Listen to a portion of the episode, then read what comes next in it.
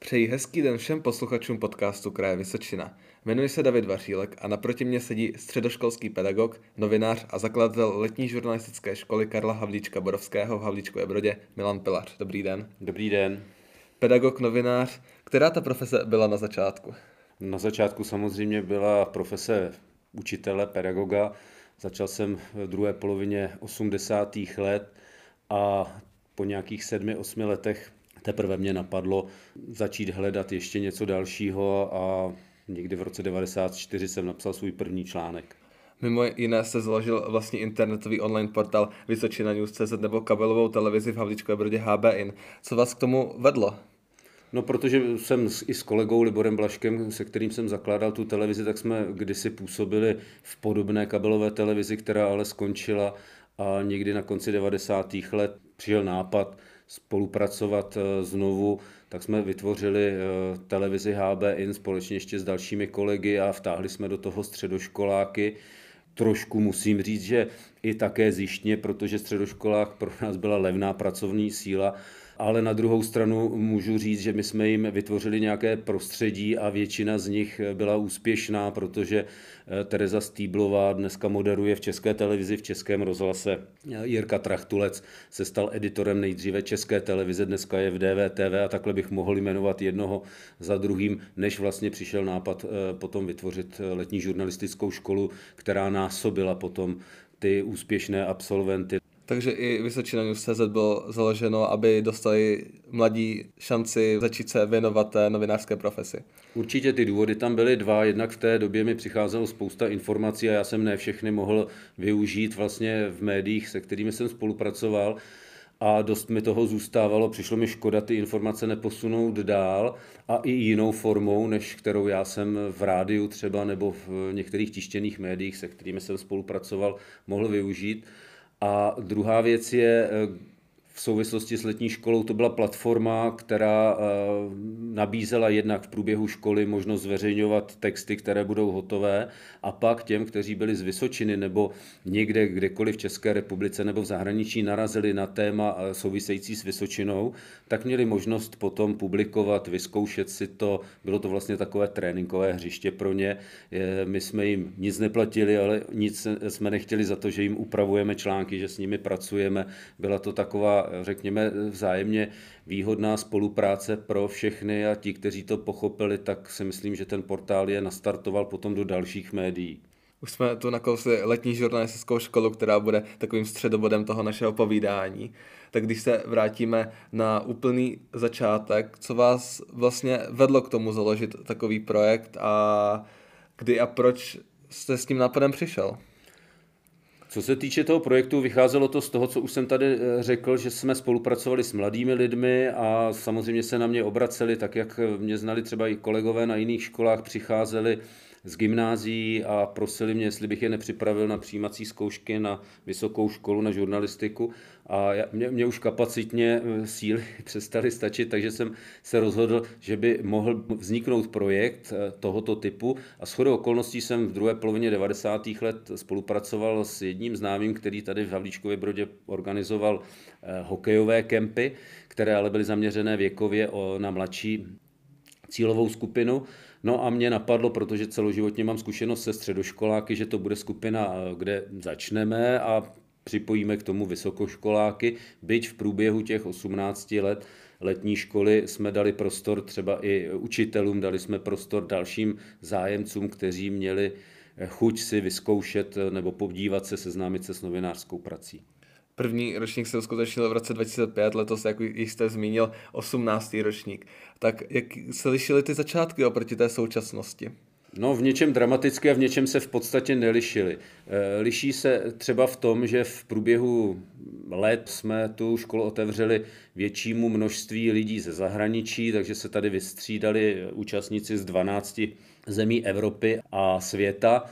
Měli jsme tady třeba jednu dívčinu z Afganistánu, která tady dlouhodobě žila v eh, Německu a přijela, přijela na naší letní školu. Byla tu eh, Španělka, byl tu Slovinec, eh, pravidelně jezdí Slováci, Ukrajinci, jezdili sem Němci, Rakušané, Poláci. Velmi často Rusy jsme tady měli a možná teď nevzpomenu úplně na všechny, Moldavánku taky jednu A takže to je rozdíl, byť v posledních letech eh, jsme zůstali vlastně na té úrovni Česko, slovensko-ukrajinské. Eh, trošku mě mrzí, že nepřijíždí Poláci, nepřijíždí Němci, Rakušané. Pracujeme na tom, jak eh, tu informaci k ním dostat. Další rozdíl od toho počátku je v tom, že ze čtyř skupin jsme se rozšířili na šest. My jsme na začátku kopírovali vlastně tradiční média, to znamená noviny, rádio, televizi, a internet, tedy web jsme nazývali tu skupinu, tu jsme nově potom přejmenovali na nová média, přibyla skupina eh, PR a marketing a přibyla skupina foto. A samozřejmě změnilo se také to, že dnes nemáme problém eh, oslovit eh, celoplošná média, řada novinářů přijíždí, ať už veřejně nebo, nebo mě osobně říká, že si považují za čest se účastnit téhleté akce, což je pro mě velmi příjemné takové ocenění naší práce, celého týmu. Jedním taky z velkých rozdílů bylo určitě to, že na začátku jste byli vlastně s druhým spoluzakladatelem Milanem Kopeckým, na to sami teďka máte kolem sebe velký tým lidí, tak v kterém tom ročníku jste dospěli do toho bodu, že ve dvou už to prostě dál nejde zvládat? No my jsme to pocítili poměrně brzy, byť jsme začínali s 26 lidmi, eh, v tom prvním ročníku, potom samozřejmě, jak eh, jsme se stali známějšími a hlavně druhý ročník s Václavem Havlem nás trošku nastřelil eh, do vyšších pater, tak já jsem cítil, že nemůžeme současně organizovat a být lektory a ještě se věnovat hostům, že té práce je mnoho. Začali nám eh, postupně pomáhat eh, absolventi prvního ročníku, druhého ročníku, třetího. No a když jsme dospěli do toho bodu čtvrtého, pátého ročníku, tak já jsem říkal, takhle to dál nejde, musíme vlastně je přibrat a jakoby trvale. V tom jsme se úplně tehdy s, s Milanem neschodli. Takže eh, jsme se rozešli, eh, já jsem oslovil asi 10-12 lidí, kteří potom vytvořili to jádro toho týmu, který se samozřejmě v průběhu let ještě obměňoval. Pracujeme vlastně tímhle způsobem eh, dodnes s tím, že ten tým vytváří pro mě větší prostor během toho týdne, kdy já se můžu víc věnovat hostům a případně řešením některých organizačních a technických problémů a samozřejmě už pracovat na dalším ročníku s těmi hosty, protože typuju další hosty, domlouvám s nimi eh, nějaká možná témata, bavím se s lidmi z jednotlivých redakcí, které jsou partnerské a, a samozřejmě mý kolegové se věnují primárně práci s těmi účastníky. Letní žurnalistická škola, jak ojedinělý to je projekt?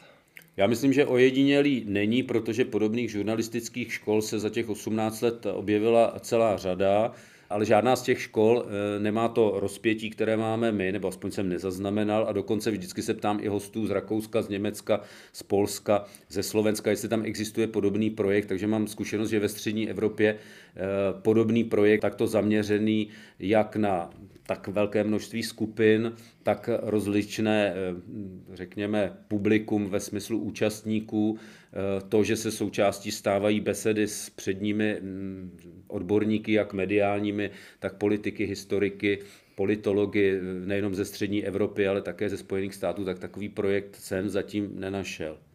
Letní žurnalistická škola se v současnosti koná od neděle do soboty někdo, kdo o ní může slyšet z našich posluchačů poprvé, jak vůbec ten týden probíhá. V neděli se sjedeme po obědě, máme o takové odpoledne, kdy se poznáváme v těch několika desítkách účastníků, tým poznává je, oni tým, my je seznamujeme vlastně s tím, co je od pondělí čeká, čili ten začátek je takový pozvolný, děláme to i proto, že ne každý má možnost se dostavit do Brodu, dejme tomu mezi 12. a 14. hodinou, kdy máme takovéto organizační období. Samozřejmě jsou lidé, kteří přijíždějí z Ukrajiny. Letos třeba děvčata čekala 13 hodin na hranicích mezi Polskem a Ukrajinou, takže přijela, přijela unavená a přijela až v pondělí, nikoli teda v neděli. Takže proto ta neděle je taková volnější, ale už od pondělka, od té 8 hodiny potom nastupujeme v jednotlivých skupinách, oni vybírají si témata, připravují si články, seznamují se také s programem té skupiny, protože každá skupina ten program má jiný, eh, lektoři si tam zvou vlastně eh, lidi z jednotlivých médií nebo v případě PR a marketingu potom eh, odborníky na reklamu, na marketing a věnují se mm, uceleně jednomu tématu po celý týden. To je trošku odlišné v téhle skupině v porovnání s těmi ostatními. Ten den potom je přerušený obědem, naobědvají se Odpoledne mají ještě tak dvě, dvě a půl hodiny, podle toho, jak si to zorganizují, kdy jdou na oběd. Do té třetí hodiny, o půl čtvrté mají první přednášku nebo besedu. My se snažíme teď dělat spíš besedy, je to takové živější a ten den, protože je náročný a pokud by byla hodinová přednáška, tak by možná mohla někoho jaksi unavit, tak eh, přece jenom v té debatě musí být ostražitější pak mají přestávku na večeři a od 7 hodin pokračují vlastně další debatou, která je méně odborná, je více zaměřená společensky nebo politicky, politologicky, případně historicky. A e, dost často potom ještě pokračují v debatách nebo v práci, přípravách na další den, protože mají možnost třeba moderovat některá odpolední setkání a samozřejmě pracují na tématech, která si vybrali hned ten první den. Když se tu bavíme o těch odpoledních a večerních besedách, tak jaká je rozmanitost těch hostů, kteří přejíždí do Havlíčkova Brodu? Ta rozmanitost je veliká. Měli jsme tu v minulosti třeba přední odborníky na publicistiku z Ameriky, z univerzity v Missouri.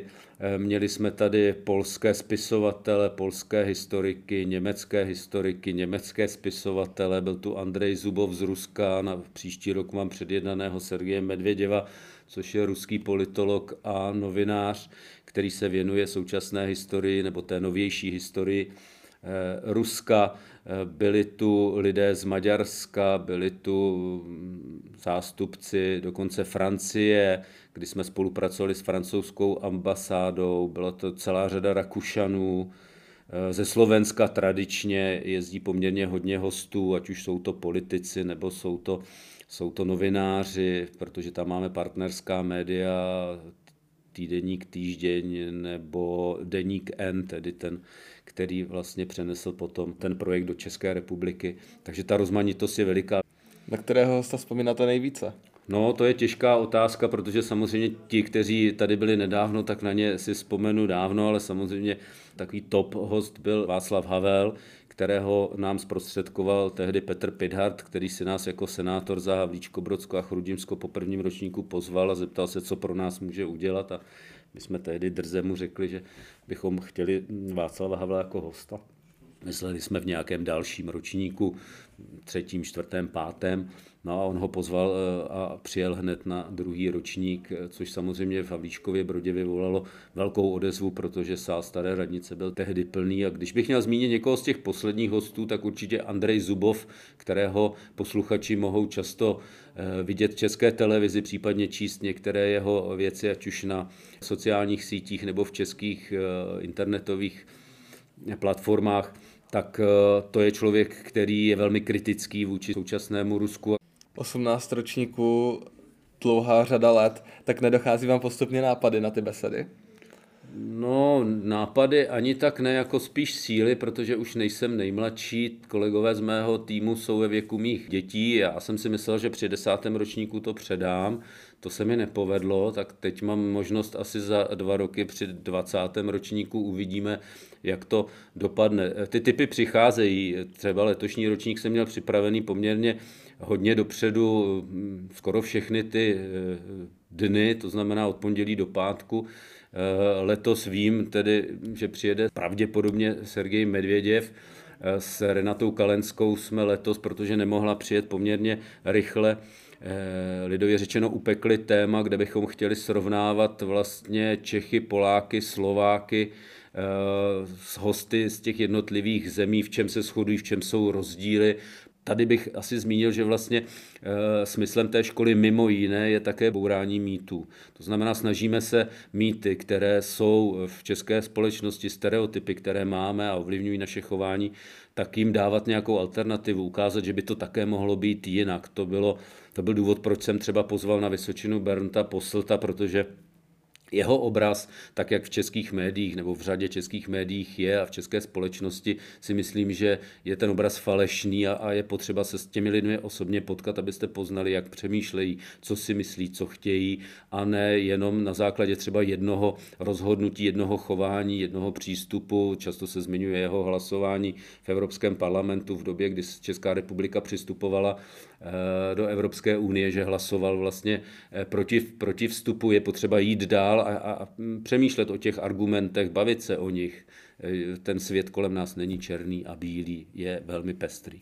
Když se ještě vrátíme k absolventům, prosadili se někteří v mediálním prostředí? Těch absolventů je velmi mnoho. V současné chvíli vím, že třeba v redakci zpravodajství České televize pracuje asi 6 až 8. Ono se to velmi mění, takže já když to řeknu, tak to číslo bude nepřesné ale 6 až 8 absolventů eh, letní školy, někteří mnohonásobní, někteří tady byli jenom jednou, jako je Mariana Kopecká, dnes novotná, kterou mohou diváci ČT24 sledovat velmi pravidelně. Eh, vedle eh, toho, že pracují v médiích, třeba v Českém rozhlase kolega Jirka Svatoš, který je z Havlíčkova Brodu, vrátím se k té české televizi Anička Martincová, která pracuje v české televizi, tak jsou to lidé, kteří eh, pracují právě na postech třeba ve veřejné správě. V kraji Vysočina je to třeba Ondřej Rázl, který byl mnohonásobným absolventem letní školy, je součástí týmu letní školy, eh, takže těch lidí je celá řada.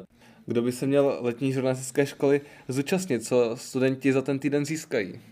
No, já bych tady eh, řekl, že nejenom studenti. Já si myslím, že to je projekt, a my jsme ho původně tak zamýšleli, s Milanem Kopeckým jsme přemýšleli, jak, a teď to budu trošku ironizovat, že budeme kultivovat českou eh, novinářskou scénu. Myslím si, že trošku nepatrně se to povedlo, ale najednou ten projekt, a já jsem viděl, a souvisí to také s tím, jak se objeví kolem nás dezinformace, hybridní válka Ruska proti Evropě, Eh, my nevíme, na nás prší neskutečné množství informací, my se v nich úplně neorientujeme a já jsem si uvědomil, že vlastně eh, letní školu by měl absolvovat každý, aby viděl, co je vlastně za tou oponou v médiích, jak ty reportáže vznikají, jaká pravidla musí média dodržovat a jak mnoho médií nebo to, co médií někdy lidé nazývají, ta pravidla vůbec nedodržuje, vůbec jim je, je, jim jedno, jakou informaci prostě zveřejní. Takže zveme od určitého roku, je to 6-7 let zpátky, také kolegy učitele, aby si vyzkoušeli v tom týdnu eh, trošku nestandardní situaci. Budou spolupracovat se svými studenty jako studenti, což je zajímavá životní zkušenost. Říká můj host, zakladatel letní žurnalistické školy Karla Havlíčka Borovského, Milan Pilař. Nový podcast Kraje Vysočina vychází každé pondělí a najdete ho stejně jako všechny ostatní díly na www.kr.vysocina.cz. Děkujeme, že nás posloucháte.